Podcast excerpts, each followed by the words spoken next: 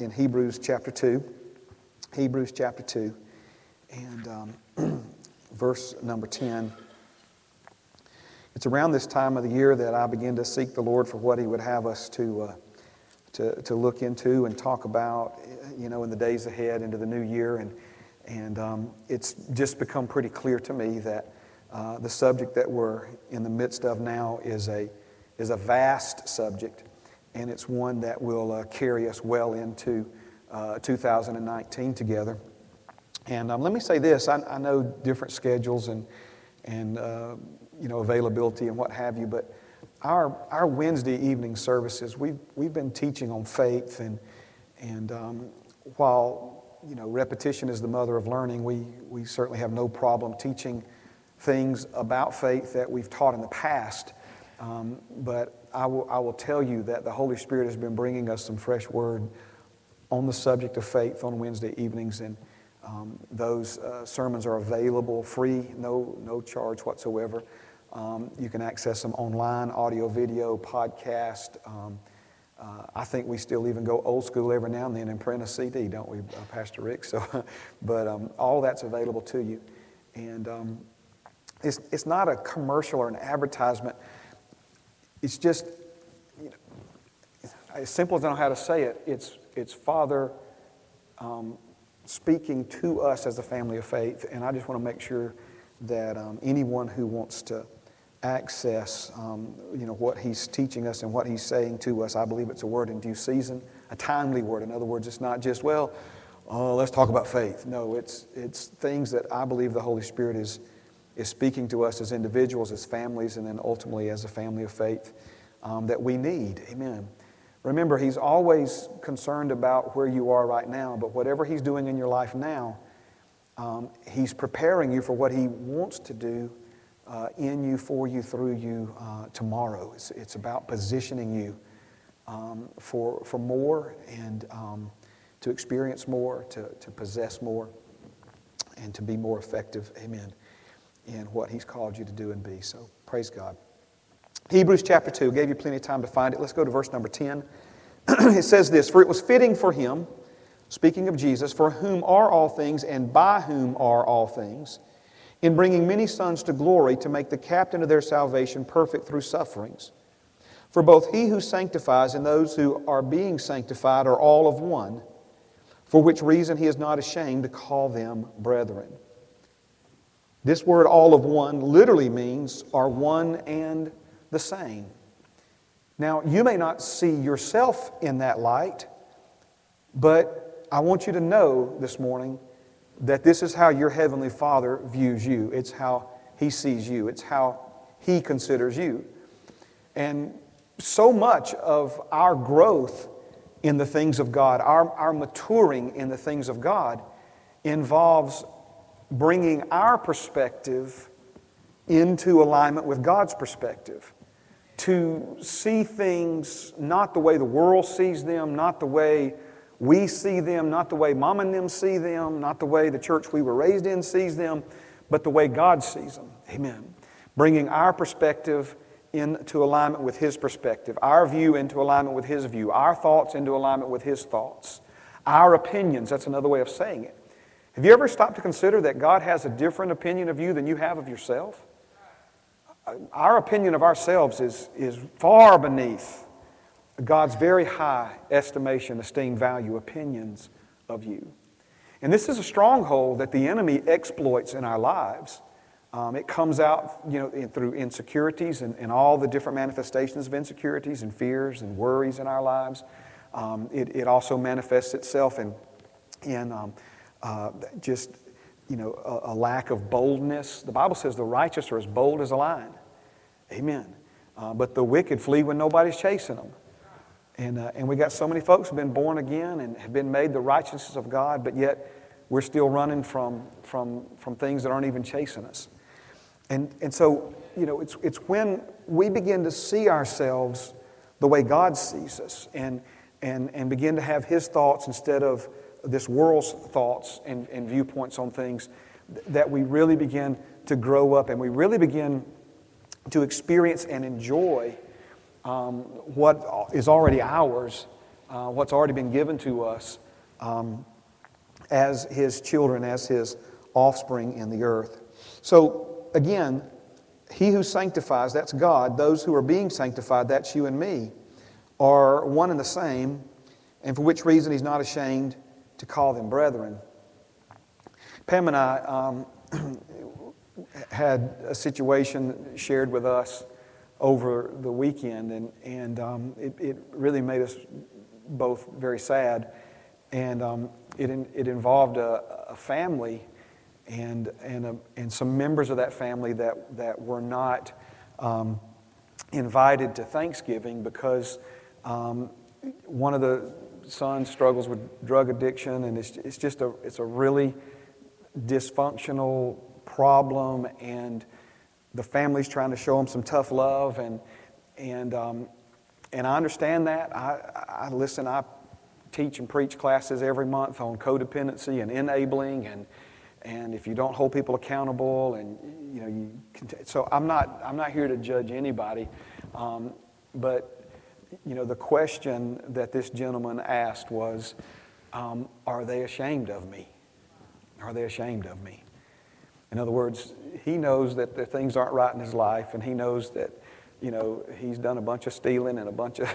Uh, you understand? I mean, I, again, I'm not here to judge anybody, but it's like in that moment, he's like, man, you know, um, they, this, they actually bought him and, and his family Thanksgiving dinner but, and gave it to him, but they weren't welcome in their home. You see what I'm saying? And, and you know, so we're just trying to love on them and, you know, all that sort of stuff. And, you know, Pam even said, well, that happens at Christmas. We'll just have in our house Christmas. And I'm like, that's fine, baby. We'll do it, you know, sure. But again, as this whole situation was unfolding and we were trying to show some love and, and some intervention and, and, you know, just be a, a, comfort, you know, as we were, found out about this situation after the fact. This passage the Holy Spirit brought this passage to my heart, right? Um, because I don't know about you, but we've all got some issues that are lingering in our lives. We've still got some things that we're working on. Am I the only one? Amen. But even in spite of those things, you're still welcome at Father's table. He's not ashamed to call you his own. He's not ashamed to say, um, look, you know, uh, he's dealing with some stuff and she's still got some problems and, and she's still doing some things that she promised me 10 years ago she'd never do again. And, and yet, he's not ashamed to call you his own. He's not ashamed of you because one, right? All one and the same. Amen. So, Father desires and expects far more from a relationship with you than has ever entered your wildest imaginations. And I know back during the summer we mentioned this. I just Holy Spirit brought it back to my attention this morning. And, and that is, I think we can all either relate to from firsthand experience or at least the concept of being in a relationship where, where uh, the other party in the relationship expected more or wanted more out of the relationship than you did, okay? Or maybe you wanted more, or expected more out of the relationship than they did. And that could be a romantic relationship or a business relationship or a friendship or, or even a family type relationship. And um, so when we talk about relationships, we, we know that there's desires and expectations. Um, I just want you to know this morning that Father desires and expects far more from a relationship with you and me than has ever entered your wildest imaginations. And um, We've said this and we're going to keep saying it. Amen. God created you with the desire and expectation of loving you, giving Himself to you, being one with you, and filling you with His fullness by literally sharing all that He is and all that He has with you. And so our assignment is to grow in the truth of our oneness with God. And I want to begin with this thought this morning, and that is you were created by God from desire as opposed to need. You were created by God from desire as opposed to need. Now, if you understand, and we could spend the rest of this year just talking about this whole aspect of, of God, and, and, and that is that He is uncreated. Um, he is the uncreated God. Um, he has always been, and He will always be. And I was, again, had some time off this past week, and, and um, as, as I like to do when I get to step aside from a lot of my daily responsibilities and, and have a little time off, is just to meditate on some things. I did a lot of work out in the yard and just had my AirPods in, listening to some worship music, and on the lawnmower, you know, just, just thinking and meditating and pondering these things. And, and you know, some of the simple, simple things that I want you to embrace this morning is, is that what we know is that this world, our solar system, even this physical universe in which we live, um, there is undeniable evidence that it has not always been. Um, there is undeniable evidence that it had an explosive, um, you know, the, this is why there's the theory of a Big Bang, because there is evidence that there was an unimaginable release of power and energy that marked the beginning of our physical universe and, of course, the planets and the stars and our galaxy and our star and the planets around our star. Again, these things are undeniable. When it comes to your existence, um, I, was, I was born of David and Brenda Winslet, and David and Brenda Winslet were born from their parents, and their parents from their parents, and their parents from their parents, and their parents from their parents. And you know, this idea that somehow mankind has always existed on a planet that's always existed is, is not supported even by scientists, right, who don't believe in God. They have other alternate opinions. But again, we're talking about undeniable evidence. And so, again, there had to be somebody that was initially created in order to give birth to all the rest of us. And of course, we know and believe what the Bible teaches that that was Adam. That God created Adam, male and female, and then Adam fell into a deep sleep and he took everything that was female out of Adam and then joined them together in, in marriage as, as one spirit. And, um, and then through intimacy, they're, they're able to, to conceive and, and produce children. And so again, um, these are heavy things that we could spend a lot of time. I'm just, I'm just trying to, to, to bring to your awareness, you know, that, that there was a beginning and that there is intelligent design in everything about our existence. Um, as I've often said, and it maybe is so corny that it doesn't need to be said anymore, but you know, this idea that you could set off an explosion in a junkyard and, and you know, when the smoke clears, a computer be sitting there, um, that somehow the explosion caused all those parts just to randomly fall into place and, and create a computer. It's, it's laughable, but yet we're talking about something more complex than any computer ever created on a scale that we can't even comprehend. And yet, we're trying to say that an, that an explosion is, the, is, you know, as I like to say, that there was a day when absolutely nothing exploded and became absolutely everything. It, it, again, it, it makes no sense. The only answer is that there's a creator. You have a creation, you have a creator. I have a watch on my wrist. I have no problem believing I don't know who they were, but somebody somewhere designed this. Somebody somewhere fabricated this and produced this. It's a creation, and it only you know, speaks of someone who created it. And I'm, I'm probably spending more time than I've allotted myself on this one point this morning, but I'm just trying to, to help you see that, that it's the epitome of arrogance and pride um, for us to dare to suggest that we created ourselves. And it's a very convenient truth that a lot of people insist on believing in spite of the evidence that points otherwise and, and to other places. It, because again, um, it's a convenient truth to believe that we created ourselves because if we created ourselves, there's no one for us to answer to, right? But if there is a God who created us and this world in which we live, then that means, then that means what? That there is someone that we are accountable to and will have to give answer to and account to one day um, when we are no more, at least in this form or here on this earth. Now, i know for the overwhelming majority of you, what I've already told you is, is just a confirmation of what you already believe. In other words, that God created us. But it's not just enough for us to, to understand Him or recognize Him as Creator, because the God who created us is also the God who redeemed us. He's the God who redeemed us. Now, the fact that He is the uncreated God and has always been and will always be, amen.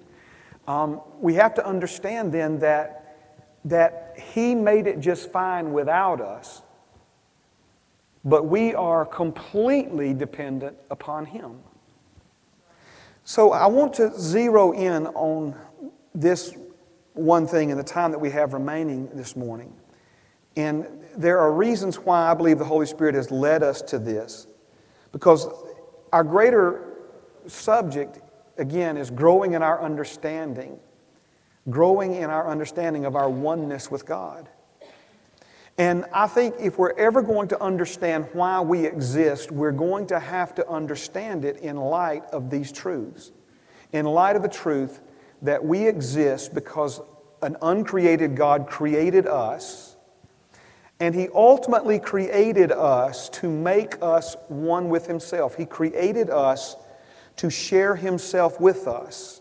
He created us Amen. And any other reason, as we said last Sunday morning, that you may come up with for our existence, it may be true, but is at best incomplete. Amen. In other words, to say that, and I'm not going to go back over all these, but to simply say that God created us to worship Him would be true, but that's not the only reason He created. In other words, if all God needed was more worship, He had angels to worship Him, He just created more angels. In other words, what we know, what our Creator has revealed to us, is that He created us not just like Himself, but from Himself. He created us in His image and in His likeness. When He created the birds, He spoke to the air. When He created the, the fish, He spoke to the sea. When He created the, the plants and the animals, He spoke to the earth. But when He created us, He spoke to Himself. He created us like Himself and He created us from Himself. We've been created after Him, like Him, from Him. Amen. Again, if, if all He's looking for is another servant, He doesn't have to create us like Himself and from Himself to just have someone else to serve Him. And if it's only service that He needs, what is it that we could possibly do for Him that He can't do for Himself? So this leads us then back to this statement You were created by God, but from a desire that He had as opposed to a need that He had. A desire. You were created from desire, not from need. You see, we tend to try and understand the existence of a thing based upon the need it meets its usefulness, or the purpose that it serves. I have watched this old house on uh, public television for as long as I can remember. And um, I just, I don't know, I'm just into that. I've learned a lot over the years uh, about doing things from watching those shows. And, and um, back in the days of Bob Vila, you know, even. Who remembers Bob Vila on this old house, right? Some of you. And um, they have a new show now. It's called This Old House Hour.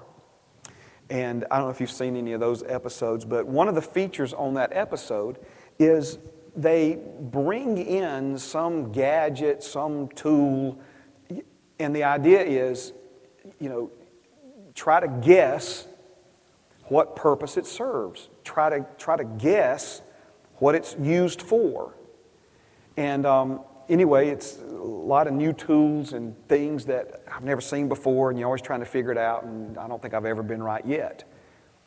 But notice again, we apply, I think, that same criteria to our own lives. Even, even those who believe that we were created by God, um, and the Bible says that we were also created for Him.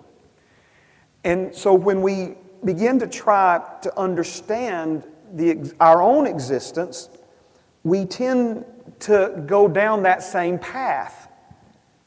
In other words, we, we try to understand our existence um, based upon what need did God have that we now satisfy?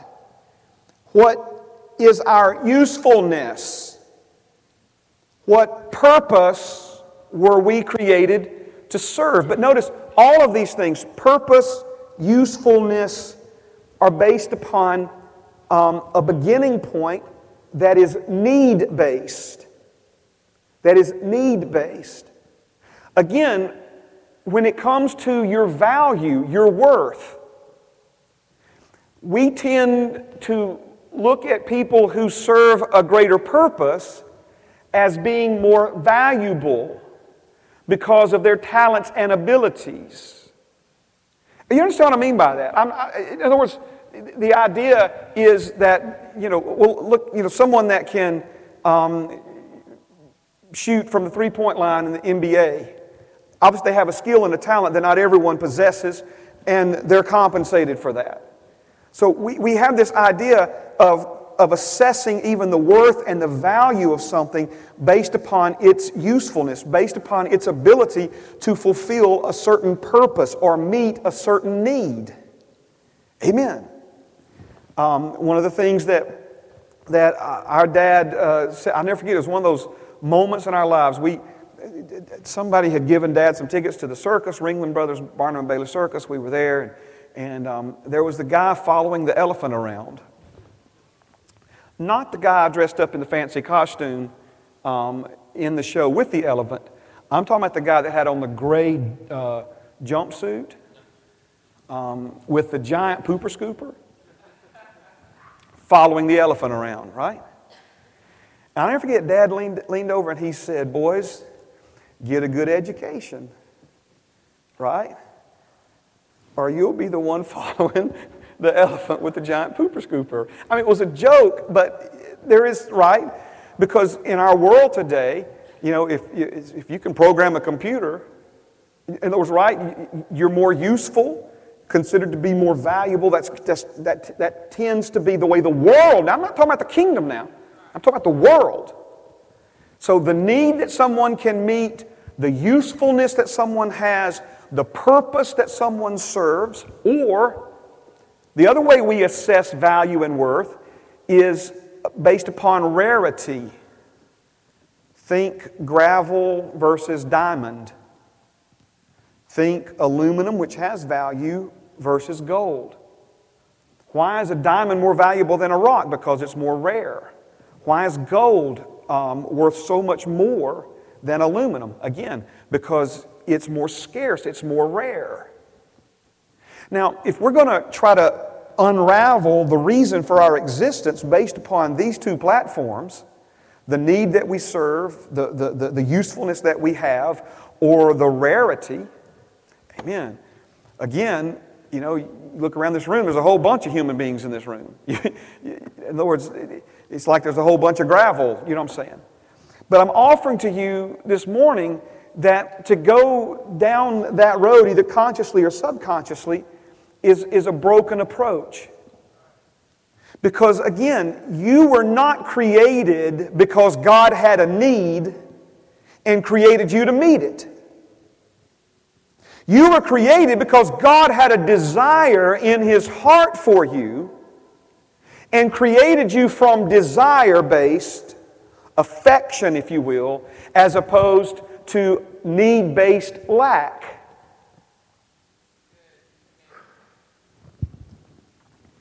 You will never understand your existence if you try to see your existence as meeting some need or lack or emptiness in God. As we said last week, the, the, you know, he needed worshipers, or he needed servants, or he needed help, or he needed more glory, or he needed more love, or he needed more people and things to rule over. Or he needed a distraction because he was bored having all this time on his hands. And, and, and, and he wanted some new project to occupy his time or you know, some, some new experiment to, to, to, to just kind of you know, pique his curiosity or whatever. No, no, no, please. Again, all of those answers, all of those thoughts originate in this broken idea that, that God had a need and created us in light of the need. It's not, it's not a need that He had so much as it was a desire that He had. This is good news because you know we think to be needed is so, is so important. Again, it's, it's, it's, it is important to be needed, but God didn't create you because He needed you, He created you because He wanted you. There's a difference. There's a difference. Because, see, again, this, this has, has infected our thinking. And if you don't believe me, if you don't believe me, look at how much of your feelings of worthiness, worthness, are based upon what you've done for God lately. This, this is so much a part of, of, of, of, of our lives and the way the world thinks and the way it's, it's carried over into our relationship and our understanding of our own existence and our relationship with God is that we think if, if somebody can sing really pretty or play really skillfully or, or has some gift that nobody else has, that somehow they're more valuable because they're more useful or whatever to God. And, and again, that is so wrong. The Bible speaks against that time and time and time again. If God just needed somebody to sing, he, he, he could have created a. I mean, Lucifer had instruments built into his body. This idea that, that are you following what I'm saying here? It, it wasn't about need, it was about desire. So this means that even when we are not fulfilling any kind of purpose in life, it doesn't change God's desire for you. His desire for you is not based upon your usefulness to Him. Anybody ever in here ever lost a job because the company no longer needed you? We were, watch, we were watching one of the football games yesterday, and I, I can't remember the context of all of this, but who remembers Blockbuster Video? Now, the younger generation may get this more than the older generation, but one of the things, it was like when this happened, and it was, I think, when one team beat another, I don't forget, I should have went back and researched it, but, but here was the point. The point was what was going on, what was the most famous song, what was all this going on back the last time this happened. And he said, the last time this happened, Blockbuster declined to purchase Netflix. Of course, Blockbuster's no more. Netflix is, I don't know, multi billion dollar company, I guess, right now. You, you, so this idea that, you know, things can be useful, but, you know, VHS, VCR tapes, we, our, our last stop Friday was right before Lifeway closed. And, uh, and, and Sister Pam went in, she said, she goes, if you don't mind, I'm going to run in Lifeway. They got Veggie Tales DVDs for $5. And she says, we're still using VHS tapes at Heritage. We need to get some of those for five bucks. Again, the, the usefulness of things can, can change, and when their usefulness changes, the value of them of those things plummet, right? If we're not careful, we will think because we're not useful or as useful as somebody else seems to be, that somehow our worth and our value in the eyes of God is determined by that. Wrong, wrong, no, no, no. Need on God's part had nothing to do with your existence. Desire.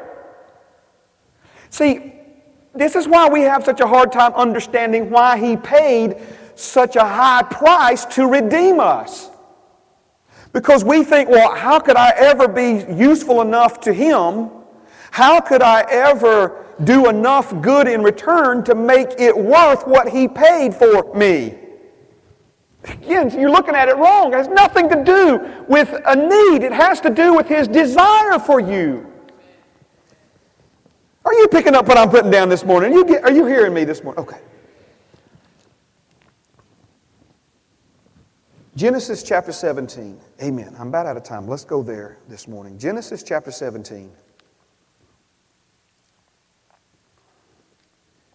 You know I got Bible on this, right? I'm just not just coming off the hip with this. Praise God. I will tell you this, though. The Holy Spirit spoke these words to me first and then began to show it to me in Scripture as, as, as He sometimes does. Amen. I've said it six times, I'll make it seven, or how many times I've said it. Again, we, we got you. Why does this support what we're teaching about oneness? Because I could never measure up to that. I could never you know, I could never be what God expects. See, again, we're thinking usefulness, we're thinking purpose, we're, we're thinking, um, you know, He's got this need. So, again, oneness, like God doesn't need me. Uh, God the Father, God the Son, God the Holy Spirit, and, and He's wanting to make me one. You're crazy, Pastor Mark. There is no way, right? See, again, that's you're, you're trying to look at it based upon what what you're able to do yourself and all this other stuff. You got to take you got to take that completely, not partially. See, this is the mistake we make. We try to say we you know came in here we were thinking our worth is 90% our usefulness and 10% um, God's desire and love for us. Um, and so now we're going to get it up about 60 40 the opposite way. No, no. You got to you got to get out of your head completely out of your head that God created you to meet some need that He had. He created you because, again, He desires you. He wanted you. He wants you to this day. He paid such a high price for you at redemption. See, it's one thing for Him to create you. You do realize, you do realize that you did not choose to be created. You did not choose to be born. You just came to on this planet about, I don't know, two years old. Realized you were here. So when I say you did not choose to be created, you did not choose God as creator. He chose you in creation. Amen. Your being here is God choosing you. He created you, and by creating you is His expression of Him choosing you. But he went far more than that to communicate his desire for you. He redeemed you. Redemption is where we get to choose him or reject him. You didn't choose to be created, but I guarantee you, if you're redeemed this morning, you, you chose to receive his gift of redemption. Amen? All right, let me finish right here. Genesis chapter 17 and verse 1. I'll just read the first verse. When Abraham was 99 years old, the Lord appeared to Abram and said to him, I am Almighty God. Walk before me and be blameless. I am Almighty God. Walk before me and be blameless. Look at me for a moment. I'm not going to read it. Please don't read it now. I want you to just focus in on this first verse. But everything that's going to follow from, from there is going to be God telling Abraham everything that God is going to do for Abraham. Make a covenant with you. I'm going to do this for you. I'm going to do this for Sarah. This is what's going to happen. God simply laying it out, spelling it out. This is, uh, this is what I'm going to do for you. Now, the, the, the phrase in this is where God said to Abram, Abraham, I am Almighty God. This introduction of himself to Abraham is where we see God for the first time identifying himself as El Shaddai.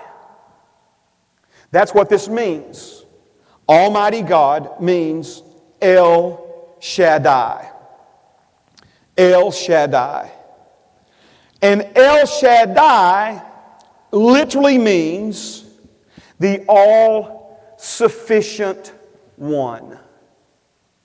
Now, we cover this in greater detail in discipleship class, but what you have to understand about God is that God reveals himself to us, man, progressively throughout Scripture.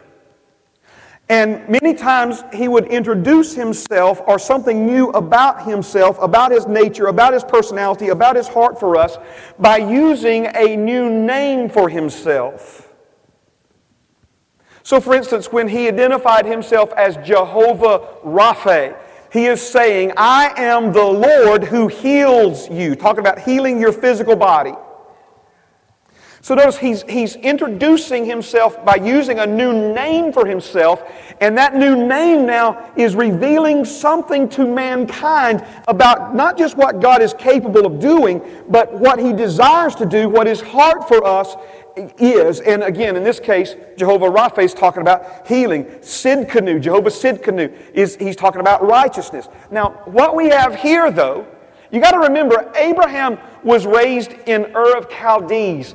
And, and, and in Ur of Chaldees, they worshiped the moon gods. And, and so, you know, Abram worshiped gods, plural. And yet, the one and only true God says to Abram, I want you to come with me, separate yourself from your family and follow me to a place that I will show you, and I will make your name great, and I will make of you a great nation. And Abraham says, where, where are we going? And God says, I will tell you when we get there. So notice, he took those steps of faith to separate from his family, go out into a cutthroat world with God as his source, his protector, and his provider.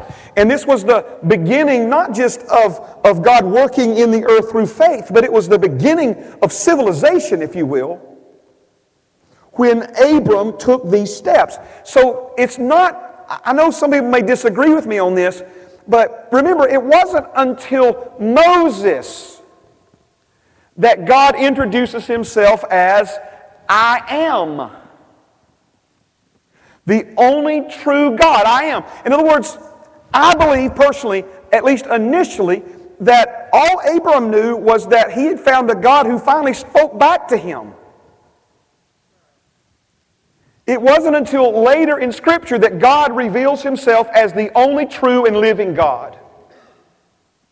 But notice now God's introduction of himself to Abram in Genesis 17 and 1. He didn't just say, I'm God. He, did, he said, I am Almighty God. I am El Shaddai. I am the all sufficient one. Now, again, when we hear this, and I've certainly taught on this over the years, we tend to think of El Shaddai in terms of what it means to us.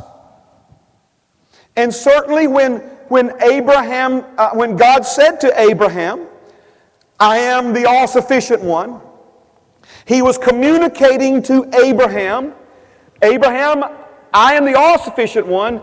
I have what you need. I can fix what's broken in your life. I can supply supernaturally what you cannot produce naturally. I believe 100% that that was what God was saying to Abram when he said, I am the Almighty God, I am the all sufficient one. But if we're not careful, we will only tend to hear this and think about this in terms of what it means to us instead of also what it says about God. Notice what is God saying about himself when he introduced himself to Abram as the all-sufficient one. He's saying, Abraham, this isn't about a need that I have. This is about a need that you have. This is not about what you're going to do for me. This is about what I'm going to do for you. This is not about you giving me what I can't produce. This is about me giving you what you can't produce. Do you see this? You say, well, didn't he need a holy nation? Didn't he? Well, he created Adam, didn't he? I mean, are you following what I'm saying? You, praise God. Some of that's conversation with my own self, right? Because, because again, I, the Lord is fine tuning my thoughts and thinking here. All sufficient means no lack or need of any kind. No deficit, no deficiency, nothing missing, nothing lacking, nothing broken. He is the all sufficient one. What an interesting way for God to introduce himself to Abraham. Again, we tend to think God was only communicating his ability to meet Abraham's need and therefore do not hear what God is also saying to Abraham when he says, Abraham, I have no need.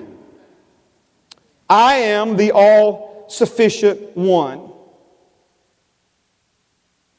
Singers, musicians, if you would, please come. I was out of time five minutes ago. Thank you for your patience with me. You get anything out of this? Now, I'm offering to you this morning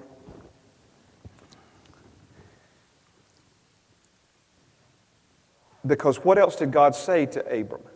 Abraham. His name was initially Abram, and, and his wife was Sarai, A-I, and God changed their names to Abraham and Sarah. So if you wonder why I'm going back and forth, it's Amen.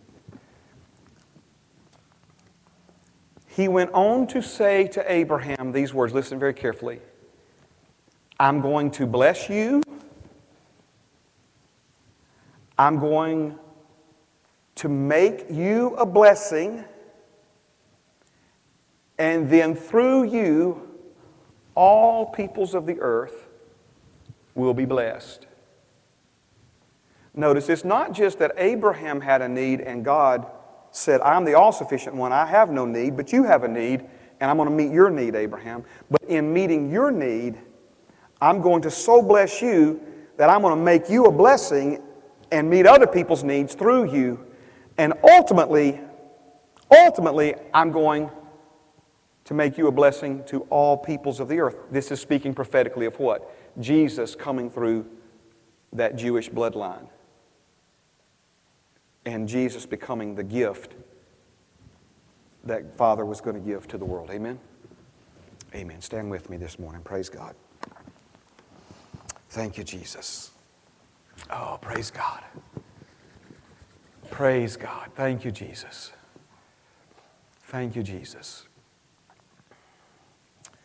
Thank you, Jesus.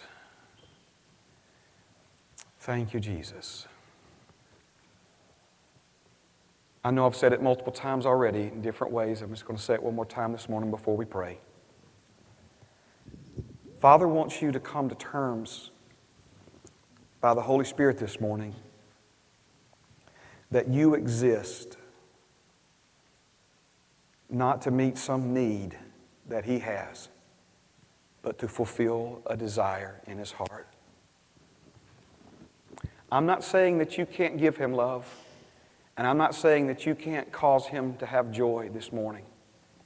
But listen to me, please. He had love and joy in full overflowing measure. It wasn't that he lacked joy and created you to meet that need for joy. It wasn't that he lacked love. He was receiving love from the Holy Spirit and from Jesus in much purer forms than any of us are, are able to give this morning. Remember, the Holy Spirit's inside of us pouring out His love in us so that we can love Him by loving other people in this world, right?